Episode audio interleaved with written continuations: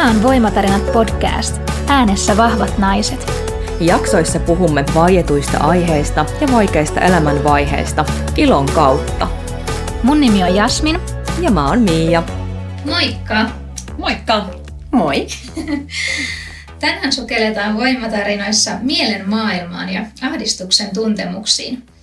Ja kun puhutaan ahdistuksesta, niin meistä jokainen varmasti tietää sen tunteen. Itse asiassa joka neljäs suomalainen on kokenut ahdistusta ja se on täysin normaalia, kun se on tilapäistä.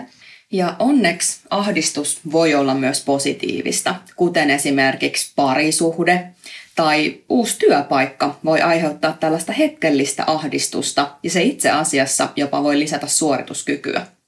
Mutta kun me puhutaan tällaisesta voimakkaasta ahdistuksesta, niin se vaikuttaa päinvastoin ja silloin se lamaannuttaa. Ja oman tarinansa meille tänään tästä kertoo Tuuve. Tervetuloa Voimatarinat podcastiin. Kiitos paljon. Ja kiitos, että sä haluat jakaa tämän sun tarinan meidän kuulijoiden kanssa. Ja vaikka sä oot itse vielä vähän matkalla, että sulla on toipumisprosessi kesken. Mm, mä koen, että mä tuun aina olemaan matkalla ja mun mielestä se on hirveän tärkeää, että jotenkin, ettei kukaan meistä ehkä mun mielestä saakka ajatella, että olisi koskaan niin kuin perillä tai valmis ainakaan missään. Mm. Että jotenkin se, että, että tota, olisi aina se semmoinen oppimisen ovi auki ja, ja ehkä myöskin semmoinen niin kuin valmius siihen muutokseen, mikä tahansa se oma matka sit onkaan tai ne vastoinkäymiset. Ja antaa varmasti myös semmoista mun mielestä rohkeutta tavallaan myös sanoa, että mä oon vielä matkalla. Niin, että, varmasti. Että ei ole vielä loppupistettä tai täysin sitä, että olen valmis. Niinpä. Ja tähän kun me puhutaan äh, ahdistuneisuushäiriöstä, niin yleensä ajatellaan erilaisia oireita. Ja ne voi olla ihan tällaisia fyysisiä, mitä sä tunnet kehossa. Ne voi olla sosiaalisia tai ihan ajatusmalleja. Niin voisitko sä Tuuve kuvailla meille jonkun tämmöisen tilanteen, että, että millaista sun se ahdistus on ja kun se ilmenee siellä arjessa? No silloin, kun mä olin jotenkin tämän, tämän haasteellisen polkuni alussa, mistä nyt sitten on varmaan se aika tarkkaan vuosi, niin kyllä se oli niin kuin ihan sillä tasolla, että on, oli fyysisesti vaikea päästä sängystä ylös. Ja oli jotenkin tosi pelottavaa, että tuntui, että se oman identiteetin pohja ja se, millaisena mä oon tottunut olemaan toimijana tai jotenkin osana yhteiskuntaa, niin se kaikki yhtäkkiä niin kuin vietiin pois ja romuttu. Että ei ollut oikein ei ollut sellaista niin kuin asiaa, mihin olisi voinut luottaa välttämättä, mikä niin kuin omaan itsensä ainakaan. No miten sitten, kun tavallaan sä kuvailit sitä ahdistusta, niin miltä se tuntui kehossa? Osaako sitä selittää jotenkin? Mm, no lamaannuttava on varmaan aika hyvä sana, minkä sanoit tuossa aikaisemmin, että semmoinen niin kuin pelottava on, on kans, kans tota, mun mielestä kuvastaa, että, että pelko oli aika isosti läsnä, että, että mitä tämä on ja mitä mulle tapahtuu ja, ja ehkä sellainen niin kuin, sellaisen kontrollin menettäminen tietysti ei ole ehkä tarkoituksenmukaista, että voisi kontrolloida aina itseään, mutta jotenkin sellainen, että, että se oli paljon semmoista epäluottamusta omaan itseen ja, ja tota se tuntui ehkä hartioissa semmoiselta raskaalta ja painavalta ja sellainen, sellainen ehkä kuvastaa eniten. Miten se pelko ja, ja tavallaan sit se, mitä sä kuvailit, semmoinen se epätietoisuus, että mitä mulle tapahtuu, niin vaikuttiko se jotenkin sun sosiaaliseen käyttäytymiseen tai vähensikö sä niin kuin sun tapaamisia tai ystävien näkemisiä? Tai... Joo, kyllä se niin kuin, mä ehkä sitten tietyllä tavalla jouduin rajoittaa aika paljonkin sitä olemista kodin ulkopuolella. Et mulla, mulla tuli niin kuin siinä alussa sellainen olo tosi voimakkaasti, että joku mun sisäinen suodatin järjestelmä on kertakaikkisen rikki. Että kaikki valot ja, ja äänet ja, ja jotenkin kaikki, mikä tuli mun ulkopuolelta, niin oli vaan niin kuin semmoista, että, se, että mä en pystynyt ottaa sitä vastaan ja mulla ei ole minkään näköistä suodatinta, että se olisi niin kuin ollut ok, vaan että mä niin kuin konkreettisesti laitoin kädet kasvojen, kasvojen tota ympärille, että mä sain blokattua, blokattua valoa tai, tai sitten kuulokkeet korviin, että mä sain äänen pois. Et se oli kyllä aika niin kuin hurjaa, että ihan kuin olisi ollut jossain toisessa maailmassa. Joo, kuulostaa kyllä. Muistaaksä, koska sul on tullut ensimmäisiä ahdistuneisuuteen liittyviä oireita ja joihin sä et ehkä silloin reagoinut, että miten kauan niistä on, niistä ensimmäisistä oireista? No, mä tietysti ajattelen niin, että ahdistuneisuuskin on tunne, joka kuuluu niin kuin meille kaikille ja se on tosi tärkeä, tärkeä tunne. Mutta tota, sillä tavalla, että siitä olisi ollut mulle haittaa, niin on varmaan sitten ollut kuitenkin vasta niin kuin aikuisiällä.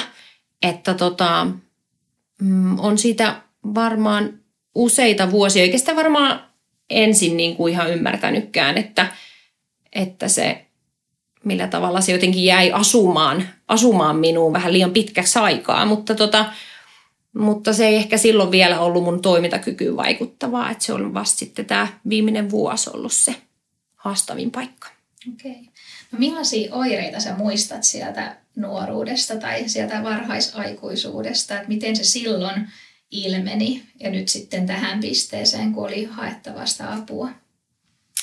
No ehkä siinä on just kulmakivenä se, että, että tota, vaikka se ahdistus on, on läsnä meillä kaikillakin niin kuin aina välillä, niin, niin tota, semmoinen epämääräisyyden tunne, mutta, mutta silti on niin kuin kyky, kyky toimia ja tietyllä tavalla hyvällä tavalla sivuttaa tai päästä eteenpäin siitä tunteesta. Että jotenkin mulla on sellainen olo, että se, se sitten tässä viimeisen vuoden aikana tai vuosi sitten niin oli, oli niin kuin just nimenomaan jäi jotenkin möykkynä asustamaan, että se ei, se ei ollutkaan sellainen, minkä kanssa mä pärjäsin. Se olikin ehkä sitten jotain mm-hmm. muuta, mihin piti reagoida mm. sitten. Ja, ja sitten jos ajatellaan, kun sä pyysit apua, niin millainen sun elämäntilanne sillä hetkellä oli? No, varmaan kaikki oli aika hyvin. Mä oon ehkä jälkeenpäin miettinyt, että, että oliko mulla sitten semmoinen eka kertaa asiat riittävän hyvin, että mä, mä uskalsin sitten lähteä käsittelemään jotain semmoisia asioita, mitkä mä olin vaan niin kuin järjestelmällisesti sivuuttanut. Että tota, ja myöskin varmaan semmoinen tietynlainen niin kuin rajattomuus oli siihen asti ollut aika isosti, että, että piti, piti jossain vaiheessa oppia, että, että, että hetkinen, että voisin itse jotenkin määritellä, että kenen kanssa mä vietän aikaa tai varsinkin, että miten mä vietän sitä aikaa, että mikä se mun rooli siinä on. No kun sä päädyit hakemaan apua, niin millainen sun elämäntilanne sillä hetkellä oli? No mä koen, että mulla oli asiat niin kuin varmaan ihan varsin hyvin. Että tota, mm, mä oon myöhemmin tässä miettinyt, että olikohan mulla niin kuin sitten se hetki, että nyt mä voin niin kuin jotenkin päästää jostain irti ja, ja katsoa, että, että missä nyt mennään. Että oli riittävän turvallista ehkä sitten, sitten niin kuin... Kohdata niitä niin, tunteita. Niin. Oliko sulla mitään semmoisia tuntemuksia siinä, siinä, kun sä hait apua, että, että nyt mä en ihan oikeasti selviä enää, että mä oon yksin, että nyt sä tarvit jotain muuta? No joo, sen asian kanssa tuntee olevansa yksin ja olisin silti kuitenkin koko ajan niin kuin läheiset tukena, mutta kyllä se yksinololta tuntui. Mä en oikeastaan tiedä, että mikä sai mut sitten. Se oli varmaan siis riittävän sietämätön olo riittävän niin kuin pitkään, että mä ehkä koin, että mä en nyt niin kuin asioista, joista mä oon tavallisesti sel, selvinnyt käymään töissä ja, ja tota, olemaan niin kuin erilaisissa rooleissa mun arjessani, niin se ei enää niin kuin onnistunutkaan. Että tota, mulla ei varmaan ollut vaihtoehtoisia vaiheessa. Muuta kuin sitten, että oikeasti enää viedä tavallaan eteenpäin niin. ja hakea sitä niin. apua. Niinpä. Mikä se sitten oli, kun sä otit sen ensimmäisen askeleen, niin mitä kohti sä otit, että mistä sä hait sitä apua? No kyllä ihan terveydenhuollosta, että jotenkin tuntuu, että, että hei, että kenellä mä tämän pallon haluan heittää, että se täytyy olla joku taho, mikä, millä on osaamista. Että tota, kyllä se ihan sieltä lähti, että mä, mä joudun jäämään töistä pois ja sitä kautta sitten hain sen, hakeuduin siihen avun piiriin. No miltä tuntui pyytää apua? Et oliko se helppoa vai vastustelitko sitä ihan loppuun asti? No ihan hitsin vaikeeta. Siis ihan tosi vaikeeta. Et vaikka sen avun suo niin kuin meistä jokaiselle ja, ja aina kun jollain mun läheisellä on joku, joku tilanne, niin mä aina niin kuin, siis koko elämäni olen aina sanonut, että hei, totta kai ja haet apua ja, ja tämmöisiä ja tämmöisiä, että sitä haluaa niin kuin myös läheisiä auttaa, mutta sitten kun se osuukin omalle kohdalle, niin se on jännä, miten, miten niin kuin vyyhtinen se tilanne voi olla, että miksei sitä voi suoda itselleen. Mm-hmm. se oli kyllä tosi iso, iso steppi. No millaisia tunteita se herätti? Että oliko se just sitä, että piti päästää irti sellaista, niin kuin, että ei riitä tai just tarvii apua, että sellainen niin kuin, mm. jotenkin haavoittuvaisuus. Just, just jotain semmoista, että jotenkin heittäytyy johonkin verkolle, mitä ei edes niin kuin tiennyt, että on, onko siellä mitään vastassa. Että kyllä siinä oli aika sellainen niin kuin luovuttaja fiilis, mutta mä luulen, että se tarvittiin se ikään kuin se pohja. Kosketus siinä kohtaa. Mm. Mm. Niin ja vähän sellainen, että sä joudut ikään kuin tiputtaa itsesi kannateltavaksi. Just niin. Mutta Joo. sä et tiedä ehkä kuka tai mikä sua kannattelee. Siellä. Niinpä, niinpä. Joo. Joo, ja tiedetään, että ahdistuneisuuden syntyyn voi vaikuttaa monet tekijät, kuten vaikka perinnölliset alttiudet ahdistukseen tai henkilön oma temperamentti. Että esimerkiksi meistä osa on herkempiä reagoimaan erilaisiin tilanteisiin. Niin onko pohtinut, että millaiset tekijät sun elämässä on saattanut altistaa ahdistuksen kehittymiselle? Varmasti toi herkkyys.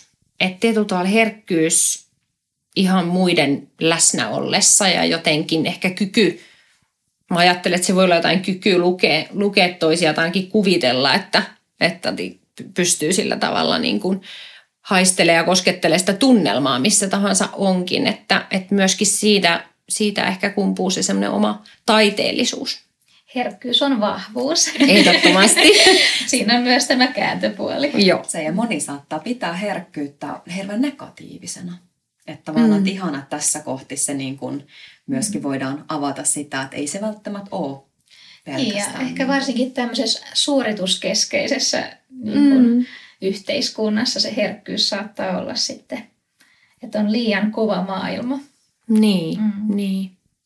No miten oma persoonallisuus sitten sen herkkyyden lisäksi, että onko, sä, onko sulla tämmöistä taipumusta perfektionistisuuteen tai kontrollin niin kuin pitämiseen?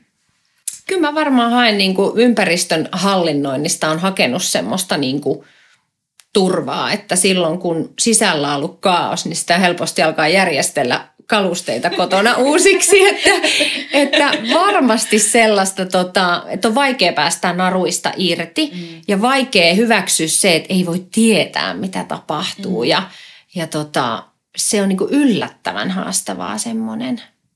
Että onko se vähän niin kuin, että kun sä et voi kontrolloida itseäsi mm. siinä kohti, niin sä kontrolloit ja järjestelet asioita, mihin sä voit vaikuttaa. Jep, kyllä. Joo, että se on jännä, miten mieli toimii niin, että löysi itsensä niin kuin tekemässä tämmöisiä yllärisiivouksia. niin, niin. No entä lapsuuden traumat? Onko sua esim. koulukiusattu tai onko mitään sellaista siellä, mikä olisi voinut sitten aiheuttaa ahdistusta? No ei, ei, ei mulla ole sellaisia niin kuin ikään kuin isoja tekijöitä. Että, mutta sitten taas mikä on iso tekijä? Että mä luulen, että mä oon jotenkin rakentunut ja kasvanut sitten semmoiseksi ihmiseksi, joka, tota, joka jo, jostain syystä sit haluaa kannatella paljon muita. Että voiko se olla sitten eräänlainen trauma tai ainakin vinoutuma sille hyvässä mielessä, että, että tota, se on varmaan vaan, vaan jotenkin, että monet tekijät on vaikuttanut, että ei, ei ole mitään sellaista yksittäistä. Joo. Että ihan onnellisella lapsuudella voi, voi itse löytää aika kummallisista paikoista ja elämän varrelta. Ihana kuulla. Miten sä oot sit käsitellyt näitä tekijöitä elämässä, et, ja varsinkin just tämän toipumisprosessin aikana, että et jos miettii tämä herkkyys tai kontrollin tarve, niin miten sä oot niitä käsitellyt? Onko sä yrittänyt päästä pois tämmöisestä kontrolloinnista? Tai? Tota, no joo, tämä viimeinen vuosi on ollut tosi opettavainen, että, että mä oon ö, jotenkin löytänyt, löytänyt ehkä just semmosesta, mä en tiedä voiko sitä sitten laittaa jonkun semmoisen taiteellisen sateenvarjon alle, mutta jotenkin se niin kuin itsensä ilmaiseminen niin kuin mahdollisimman moni, monimuotoisesti niin on ollut kyllä hyvin semmoista niin kuin terapeuttista, että, että ehkä se on semmoinen niin kuin tietyllä tavalla väline siihen hyväksymiseenkin erilaisten tunteiden ja että valjastaa niitä tunteita johonkin hyvään. Saa ehkä sellaisen, että ne voi kääntää suuntaa Mm. myöskin sitten. Joo. Ja mennään vähän vielä syvemmälle tuonne minäkuvaan, niin, niin ootko sä pohtinut, että millainen sun minäkuva on tällä hetkellä? Niin, toi onkin haastava kysymys. Mä jotenkin ajattelen, että sekin on muuttunut tässä, varsinkin tässä vuoden varrella ja jotenkin tämän, tämän, tämän tilanteen, missä on elellyt, että, että tota, muuhun on ainakin tullut lisää semmoista joustavuutta ihan arkisissa tilanteissa, että ja sitten mä pyrin näkemään jotenkin niissä semmoisissa ei-valmiissa tilanteissa, missä me koko ajan eletään, niin sellaista, niin kuin, että hei, että, että mielenkiintoista, että tämäkin tilanne meni näin. Että se ei mennyt yhtään, miten mä odotin, mutta onpa mielenkiintoista. Että ehkä sellainen asenne, asenteellinen muutos on, että mä näen itteni kyllä joustavampana nykyään. Ootko sä tarkka? Olen. Olen tarkka. Mutta tota, mutta se, siitä, on hyvä, siitä on ollut hyvä opetella pois. Mä itse asiassa itse tein sitä villasukkien muodossa jossain vaiheessa, mikä on ehkä jotenkin sellainen hauska esimerkki, että mä tota, tein tosi, tosi taidokkaita villasukkia ja, ja tota, sitten siinä vaiheessa, kun mä rupesin opettelemaan jotenkin siihen joustavuuteen, niin mä päätin, että mä rupean tekemään rumia villasukkia. että tota, mä laitoin sen, sen, sen lankakorin siihen viereen ja pistin silmät kiinni ja mä niin otin sieltä jonkun langan ja katoin, että ah, mä en millään halunnut tätä väriä tämän värin jälkeen. Ja sitten tuli joku... Just näin. Ja sitten tuli joku, sil, joku silmukka pakoki ja mä ajattelin, että ei, että mä en palaa sinne. Että se kuuluu tähän villasukkaan. Että mä en voi hallita näitä. Kenelle sä annoit ne? Mä annoin mun ihanalle siskolle ja niistä tuli semmoset, tota, semmoset niin kuin mielenterveysvillasukat. Me ristittiin ne, koska mä en myöskään päätellyt niitä koskaan. Että ne, langan, joo, ne langanpätkät siellä elelee omaa elämää. Ja jotenkin se oli niin kuin semmoinen, se on niin kuin jotenkin kuulostaa niin hassulta, mutta siis tosi pienistä asioista piti lähteä rakentaa sitä, että hei, että tästä, tästä tulee ihan ok. Ja mä näin, niin kuin, että niistä tuli villasukat. Mm. Ja ne palveli villasukan niin kuin, sitä tehtävää tässä maailmassa. Että ei ollut mitään väliä, niin kuin miltä ne näytti. Että niistä tuli oikeasti tosi kauniit, koska ne oli niin rumat. Eikö se vähän, että kauneus on katsojan silmässä? Just näin, joo. Tämä on mielestäni ihan mahtava esimerkki, että tähän mm. voisi soveltaa ihan mihin vaan taiteeseen. Joo, mä teen sitä jatkuvasti. Niin, maalauskin tai mikä tahansa, Just että yrittää näin. pyrkiä mahdollisimman joo. epätäydellisyyteen. Just näin. Ja hyväksyä se. Joo. joo. Se on, ja sitten se estetiikka on ehkä tosi korkealla niin kuin monesti arvomaailmassa, että on se estetiikka liikettä tai mm-hmm. ää, mitä tahansa muuta, niin se, että, että just sen, että sen ei tarvi aina olla ulkoisesti kaunista ollakseen hyvää tai sallittua. Mm, just, joo. Ja se voi olla, se voi olla kyllä niin kuin vaikeeta. Jokaiselle se on, niin kuin, ei se ole kaikille välttämättä villasukat, mutta joku semmoinen itselle merkityksellinen, missä on tavallisesti ollut tarkka, niin voisi vähän hellittää. Niin, Joo, työ minä, roiskia. Niin, ja työ minäkin, jos tekee jotain projekteja, Joo. ettei aina tarvitse niin kuin tehdä niitä ihan satalasissa. Että pienempikin voi riittää. Että sehän, nehän uskomukset on yleensä omassa päässä, että mikä on se taso, mikä riittää. Just näin. Se on niin Kyllä. totta. Joo. Ja tästä jos vielä tota, niin puhutaan tästä sun toipumisprosessista, niin varmasti oot ehkä miettinyt erilaisia syitä ja seurauksia ja mikä on vienyt mihinkin pisteeseen. Niin tänne saattaa joskus liittyä myös tämmöisiä haitallisia ajatusmalleja ja niihin erilaisia tunnelukkoja. Ja tästä on myös ihan kirjoitettu kirja nimeltä siis Tunnelukkosi. Niin ootko sä tässä prosessin vaiheessa löytänyt tai huomannut jotain omia tämmöisiä negatiivisia tai haitallisia ajatusmalleja tai ehkä jotain omia tunnelukkoja? Öö, mä joskus mm, selaillut kyseistä kirjaa, että on, vähän niin kuin kuullut, mutta tota, mm, paljonkin, siis paljonkin löydän itsestäni semmoisia, mm, mitkä on luullut, että ne on niin kuin totta.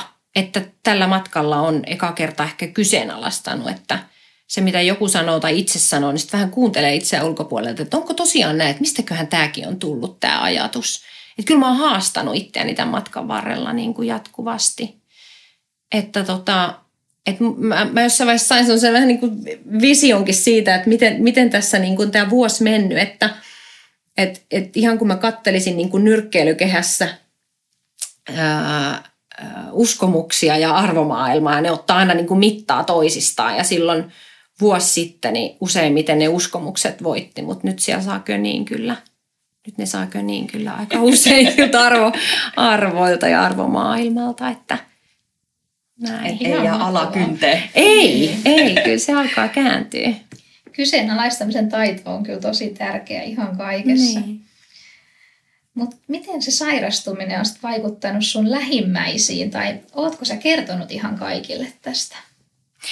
Kyllä mä oon, tota, se on ollut osa tätä, tätä hyväksymisen prosessia, se, että mä oon ollut tästä mahdollisimman niin kuin avoin ja kertonut, mikä tilanne on ja, ja on sairaslomalla tai, tai, tai käyn terapiassa, niin kyllä ne on ollut semmoisia, mistä mä oon halunnut puhua mun lähipiirille.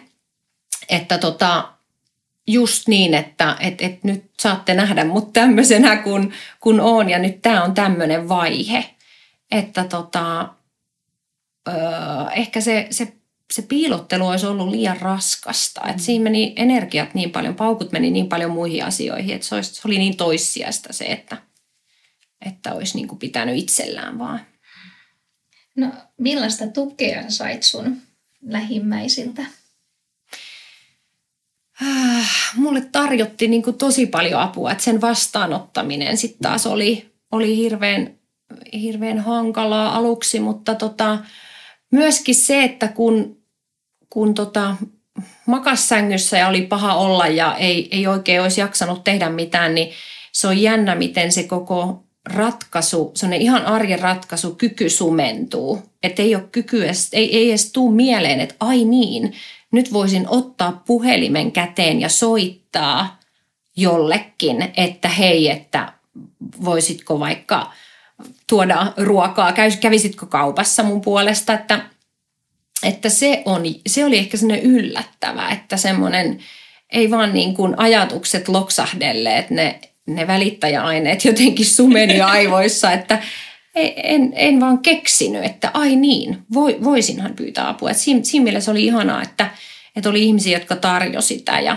sitten vaan mun piti osata niin kuin vastata kyllä aina silloin tällöin. Mm-hmm. Nyt onkohan meitä jotenkin opetettu aina pärjäämään vaan yksin? Mä luulen, että se on tämmöinen suomalainen, mm. suomalainen sisu. Ja, joo. No entä sitten, huomattiinko sun oireita jo ennen tätä diagnoosia? Että et ehdottiko sun perhe tai ystävät, että sun kannattaisi hankkia apua vai, vai lähtikö se sitten ihan vaan itseltä? Mä olin varmaan aika taitava piilottelemaan tunteita ennen, että tota, kyllä, se, kyllä se ihan musta lähti. Kyllä mä rupesin huomaamaan, että, että okei, että vaikka nyt palasin sairaslomalta töihin ja siihen arkeen, niin nämä asiat edelleen niin kuin elää mussa. Että olisiko nämä jotain semmoisia, mille pitäisi nyt antaa tilaa, kun siihen on, kun se on riittävän turvallista. Että, että nyt voisi olla hetki niin kuin nostaa tämä kissa oikeasti keskelle pöytää. Hmm. Että tota, kyllä mä, kyllä mä itse halusin niin kuin lähteä purkaa sitä, just niitä semmoisia haitallisia toimintatapoja. Miten sitten, kun monesti voi olla tällä kun sairastuu vaikka ihan yhtäkkiäkin tai mm. että on ollut piileviä ne oireet, niin tämä saattaa vaikuttaa paljon myös ystäväpiiriin. Niin punnittiinko ystävyys tässä sairauden äärellä?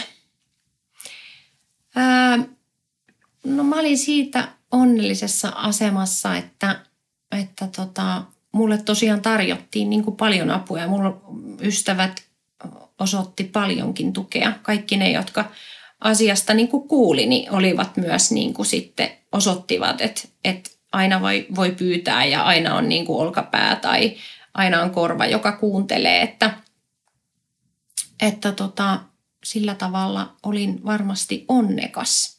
Mutta kyllä se vaati sitä, että sitten myös uskalsi sitten kertoa ja niitä asioita uskalsi jakaa. Että tota, jos olisi jättänyt ehkä ystävyys, ystävät niin kuin pimentoon tai lähipiirin pimentoon, niin, niin tota, olisi se ollut aika, aika ehkä synkempi kuva jollain tavalla sitten – niin, että jos se olisi vähän salaillut tai piilotellut, että ei niin. tässä mitään, kaikki on ihan ok, ja, mutta mä en vaan jaksa nähdä mitään. Niin, niinpä. Joo, olisi ollut sekin, että se olisi kyllä se piilottelu aika raskasta, henkisesti tosi raskasta. No miten jos vielä ajattelee tätä sun muuttunutta minäkuvaa, että on vähän joustavampia ja sitten, että läheiset on hirveästi tukenut sua tässä, niin onko jopa käynyt toisen, toisinpäin, että on lähentynyt tosi paljon oman perheen kanssa tai ystävien kanssa? Mm, joo, mä luulen, että mä oon enemmän, enemmän, yhä enemmän, yhä päivä päivältä enemmän niin kuin oma itseni, että kyllä se varmaan vaikuttaa. Toisaalta sitten lähentyminen, mä koen, että mä oon saanut ihanaa irrallisuutta muista. Semmoista niin kuin tervettä irrallisuutta, että, ja se varmasti lähentää. Että, että tietyllä tavalla, että ei, ei kiinnity niin paljon niihin, niihin niin kuin ärsykkeisiin ympärillä, että, että ehkä mä enemmän nostaisin sen erillisyyden, mikä on niin kuin tosi, tosi tärkeä. Mm. Ja kun sä sanoit, että sä oot just täällä, sä autat paljon muita, niin sä oot myös varmaan oppinut päästämään vähän irti siitä sellaisesta, että mm. ei tarvi olla joka paikassa auttamassa ja tekemässä. Ja... Joo, että mä en voi olla kaikille kaikkea, että – että se on ehkä sellainen, mikä on hyvä, hyvä muistaa. Ja sitten myöskin se, että, että, että kaikille on niin kuin aikansa tietyllä tavalla, että, että joskus, joskus voi laittaa paukkuja johonkin ja, ja olla niin kuin täysillä muiden tukena, mutta sitten on tosi, silloin on tosi herkällä korvalla kuunneltava myös sitä, että, että onko tämä nyt se mun paikka ja kuinka kauan mä jaksan nyt olla tässä roolissa ja, yllättäen, kun sen vielä sanoo ääneen muille, niin ihmiset ymmärtää, että kyllä jokainen niin kuin haluaa aina toiselle hyvää useimmiten. Että. Niin se on vähän sama kuin lentokoneessa aina. Jos tulee hätätilanne, niin ohjeistetaan, että laita happinaamari ensin itselle ja auta sitten muita. Niin tähän pätee ehkä, ehkä sama se, että, että muista niin kuin, että ensin itse, että se oma hyvinvointi, että sä jaksat. Ja sitten sulla on paukkuja antaa ja kannattaa myös muita.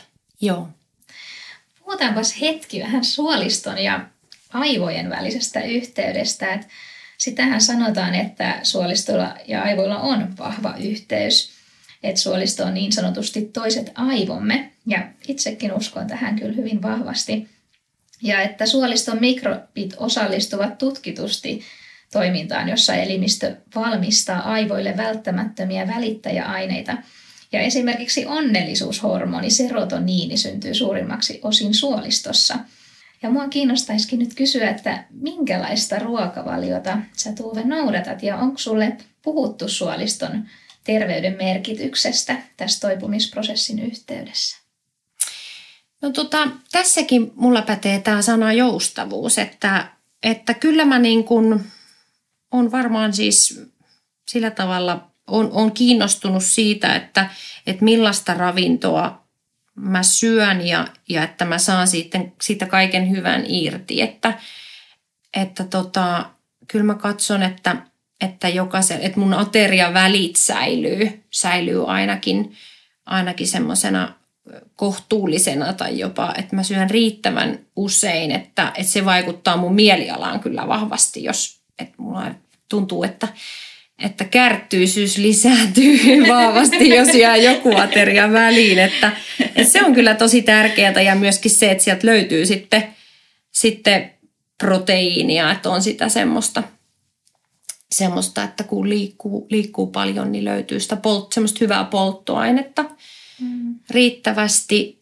Mutta ehdottomasti on, on siinäkin niin joustava, että mä ehkä karsastan nykyään kaikkia semmoisia ääripäitä, että niistä täytyy ainakin, jos näkee ääripään, niin sitten siellä pitää olla jotain semmoisia poikkeamia, että ei mene orjallisesti minkään tietyn mukaan. Joo. Millaista ruokavaliossa noudatat? Onko sulla joku tietty vai onko ihan sekaruoka? Ihan sekaruoka, Okei. Okay. no entä mietitään vielä sitä ahdistusta ja just kun sanoit, että ruokavälitkin vaikuttaa, niin onko sä kiinnittänyt sit huomiota sellaisiin tilanteisiin, että jos joskus on vaikka syönyt vähän huonommin tai ollut juhlimassa tai hmm. näin, että se olisi vaikuttanut siihen ahdistuksen voimistumiseen? No en ehkä ole osannut ajatella sillä lailla, että tota, mm, ei, kyllä se, kyllä se melkein on niin, että mä oon pyrkinyt pitämään ne tasaisena ja, ja on, mietin, että, että, että tota, jos mä syön yltiöpäisesti suklaata, niin mun pitää varmaan syödä myös jotain muuta. Ei ole aamupala, iltapala. niin, ettei se ole ihan joka, joka välipalalla sitten. Joo, sillä, tästä koostuu minun ruokalani. Niin. Joo. Mutta tasapaino, sehän se on tärkeää Niinpä. ihan kaikessa, että et ei mene niihin äärimmäisyyksiin. No sitten jos ajatellaan vielä tätä niin kuin ahdistuneisuutta ja monesti siihen liittyy varmasti myös semmoisia uupumuksen tunteita, niin erilaiset rauhoittumiskeinot voi olla tosi tärkeitä. Ja kehossa oikeastaan se rauhoittumisprosessi ja se, että kun keho lähtee palautumaan, niin se liittyy tuonne parasympaattisen hermoston puolelle. Ja siellä tärkein meidän hermo on vakushermo, joka on ikään kuin kytkin. Eli ähm, jos on asia kuulostaa ihan uudelleen, niin voit ajatella esimerkiksi tällaisen valokytkimen. Ja se on tavallaan, kun se lähtee se kuormitus poistumaan ja stressihormonit laskee, niin me vähän niin kuin sammutetaan valot. Ja tätä voi ajatella myös vielä vaikka esimerkiksi auton kautta, että, että jos sä ajat Helsingin moottoritietä autolla, johon sä et tankkaa mitään, sä et huolla koko autoa ja sä et pysähtele niille lepäyspaikoille, niin se auto pysähtyy ja sun matka loppuu. Ja sun keho käyttäytyy aika samalla tavalla. Niin onko sulla Tuuve jotain tällaisia omia rentoutustekniikoita tai mistä sä oot niin kun saanut apua siinä kohti, kun sä tunnet vaikka, että se ahdistus alkaa nousemaan? Että millä sä niin kun hellität? Mä ihan silloin alusta asti ää, oikeastaan, tai aloin opettelemaan sitä, että mä voin missä tahansa tilanteessa, kun, kun se niin kun ahdistus jotenkin – ottaa vallan tai ennen kuin se ottaa vallan, niin, niin mä menen lattialle. Että niin kuin jotenkin se, se, että mä ää, menen sinne, niin kuin, mistä mä saan jotenkin aistireseptorien kautta sen, että et, et nyt tämä lattia kannattelee mua. Että tämän alemmas mä en niin kuin konkreettisesti voi tipahtaa. Ja siitä tuli vähän tämmöinen mun matkan niin kuin vitsikin, että mä välillä niin kuin itselle niin kuin sanoin, että, että jos et sä nyt mene sinne lattialle, niin sä päädyt sinne niin kuin halusit tai et.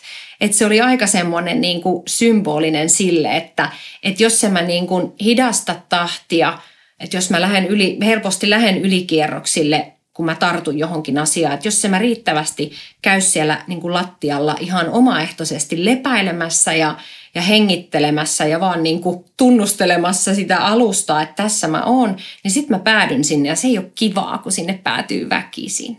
Et mieluummin omaehtoisesti. Just niin, että konttaa ihan, ihan sillä riittävän usein lattialle, niin Sehän on, ja esimerkiksi jookassahan on aina chava-asana, mikä on just tämmöinen, että sä makaat lattialla niin kuin täysin rentoutuneena.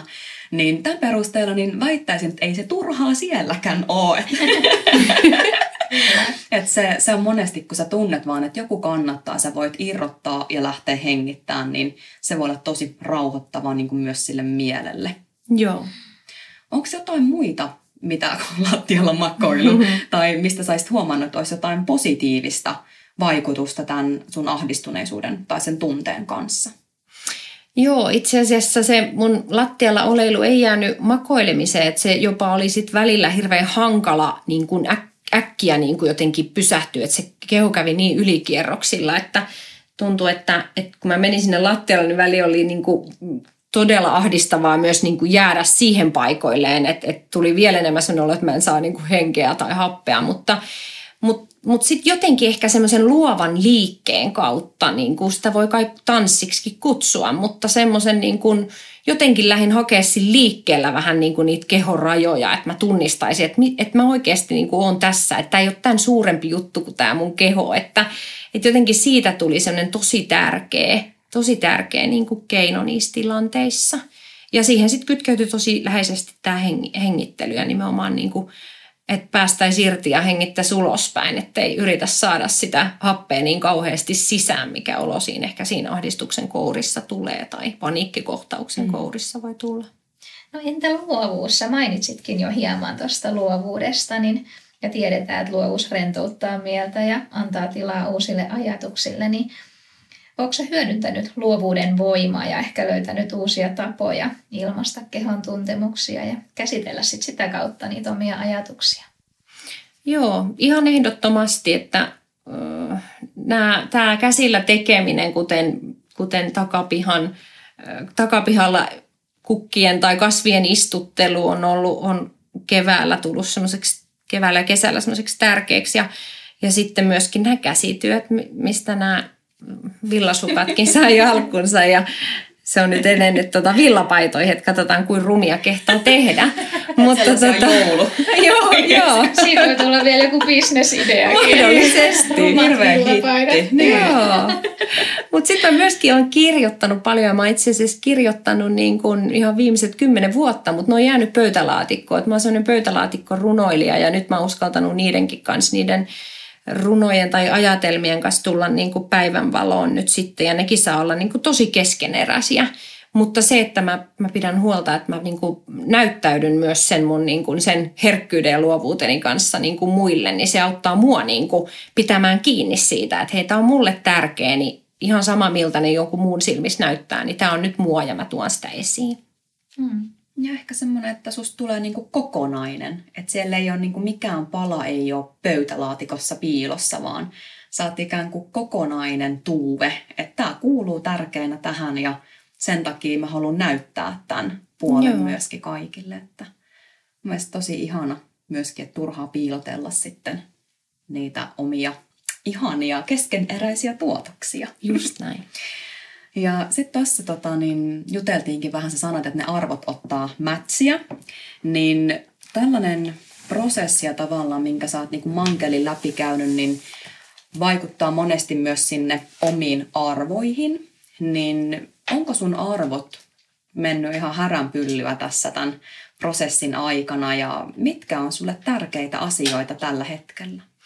No ei ne ihan kokonaan ole vaihtunut missään nimessä. Et siellä on paljon ollut aina hyviä juttuja mun arvomaailman listallani, mutta tota, ää, erillisyys muista, myöskin sitten se, se semmoinen, että, että tota, mä en voi olla muille mitään, jos, jos tota, mä en pidä itsestäni huolta. Että kyllä se varmaan semmoinen itsestä huolen pitäminen – on sitten toinen semmoinen, että ne on ainakin niin kuin noussut arvoon arvaamattomaan tällä matkalla. No miten sitten arvot ja rajat liittyy monesti toisiinsa, niin miten sitten sun omat rajat, että miten sä pidät huolta sun arjessa, että sä ikään kuin elät tavallaan sun niiden omien arvojen mukaan? No, mulla on nykyään niin viisas keho. Mä oon oppinut, yritän oppia niin, että mä näen sen viisaana kehona ja sen takia käytän sitä ja meillä kaikilla on viisas keho, että mä oon oppinut tunnistaa, että kun musta tulee joku kiusallinen tunne, eli se on jotenkin vähän niin kuin, tai se ahdistus, että jotenkin, että se, kun se tunne tulee kehoon, että nyt kaikki ei, niin kuin, että nyt, nyt musta on jotain, nyt, nyt tuntuu jotenkin niin inhottavalle, että mikä tämä juttu on, niin silloin mä tiedän, että mä oon nyt niin kuin jollain tavalla sivuraiteilla. Sitten mä niin jotenkin ajatuksissani pakita vähän taaksepäin, että okei, mitä tässä on tapahtunut viime päivien aikana, että et, et, mikä mua niinku kiusaa. Että kyllä se on niinku mun sellainen kompassi ja sillä tavalla kumppani tässä koko ajan, että se, se viisaasti kertoo, että hei, sä oot ylittämässä niitä. Enkä mä välttämättä tiedä heti miten, mutta, mutta mä tunnen sen, että nyt mä oon mennyt jossain kohtaa yli. Ja sitten mä otan pari päivää itselleni enkä sovi mitään ja, ja kelailen, että mitä on tapahtunut. Ja ehkä kirjoittelen, kirjoittelen fiiliksiä ja, ja tota, kyllä mä yleensä sen niin kuin löydän, että okei, tämä tää homma ei niin kuin, että nyt kun mä ajattelen tätä asiaa, niin tämä tuntuu ikävältä, että täällä pitää tehdä jotain. Että se voi olla ihan mikä tahansa, niin kuin, mihin mä oon lupautunut tai, tai mikä tahansa, se voi olla oikeastaan mitä vaan. Mutta siinä, siinä kohtaa mä tiedän, että aha, nyt mä oon mennyt sivupoluille, että nyt täytyy taas vähän miettiä, että missä mä oon, mitä mä oon tekemässä. Hmm. Sellainen oman kehon tunteminen ja niiden omien ajatusten kuunteleminen. Joo, mutta työtä se on hmm. kyllä vaatinut, että, että tota, ei se niin kuin ihan luonnosta ole tullut. No millaisena sä näet tämän matkan, jonka sä oot nyt kulkenut reilun vuoden aikana? Että missä vaiheessa sä olet nyt? matkalla edelleen.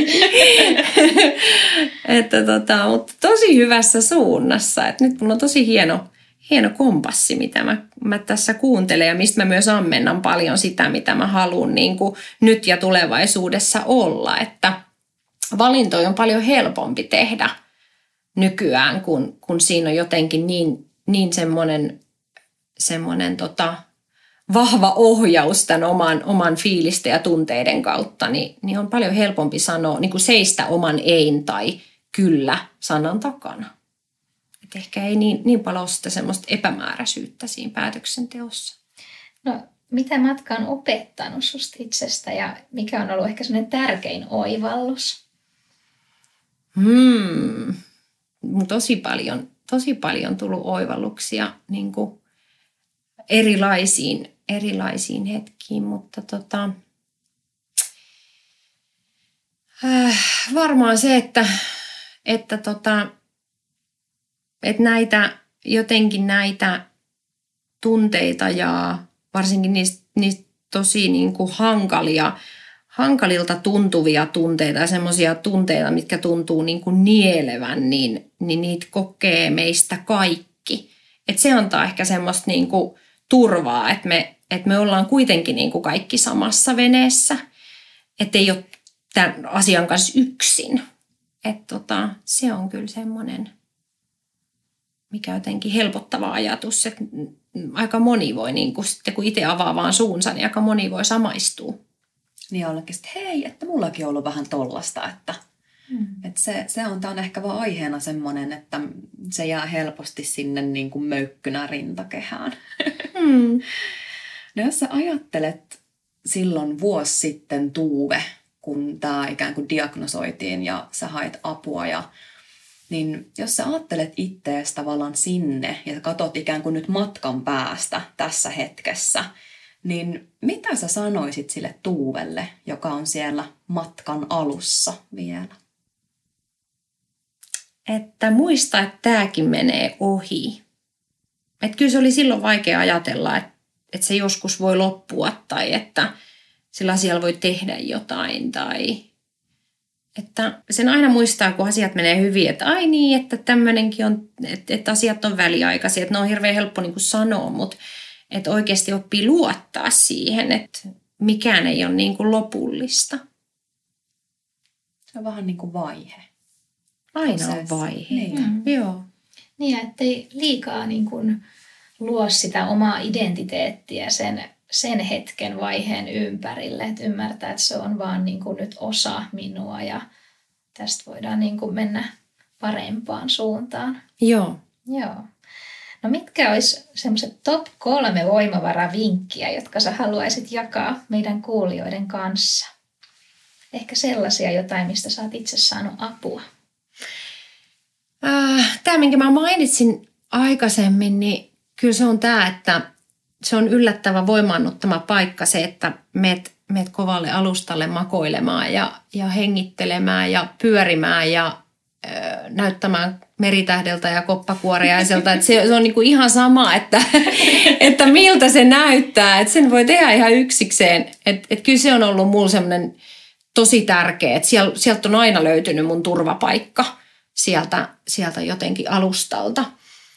Ja tota, toinen on sitten tämä tämä vaiheisuus, mitä, mitä juteltiinkin just hetki sitten. Eli jotenkin se syklisyys, että mä ostin semmoisen julistetaulunkin, missä on, missä on kuun eri vaiheet niin kuin täysikuusta ja sirpistä ja kaikki siltä väliltä. Ja jotenkin se, se taulu muistuttaa mua nykyään siitä, että, että jos on tosi niin kuin jotenkin huono hetki tai, tai jotain, jotain ikävää tapahtuu elämässä, niin, niin jotenkin sitä taulua katsomalla sit muistan, että ai niin, että niinhän täällä kaikki niin kuin asiat menee sykleissä täällä maailmassa.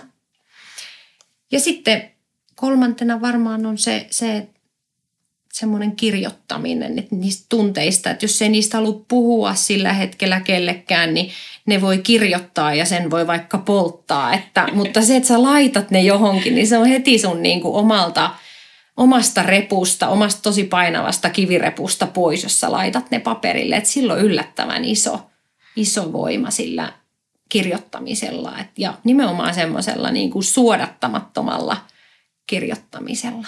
Siinä ei tarvitse olla päätä eikä ääntä. Niin, mä ainakin allekirjoitan tämän. Sama.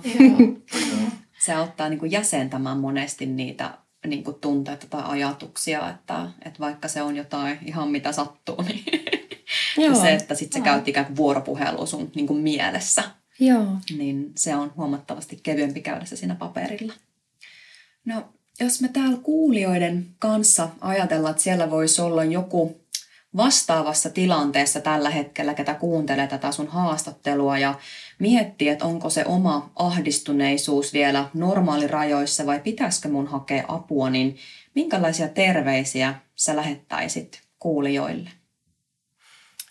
No, semmoisessa tilanteessa mä varmaan punnitsisin, että onko siitä jotain haittaa, jos mä pyydän riittävän ajoissakin apua, että, että tota, ehdottomasti siitä ei ole haittaa, että kannattaa, kannattaa mennä siinä vaiheessa, että se on niin kuin, silloin sä pidät myös ihmisistä sun ympärillä huolta, kun sä itse haet itsellesi apua.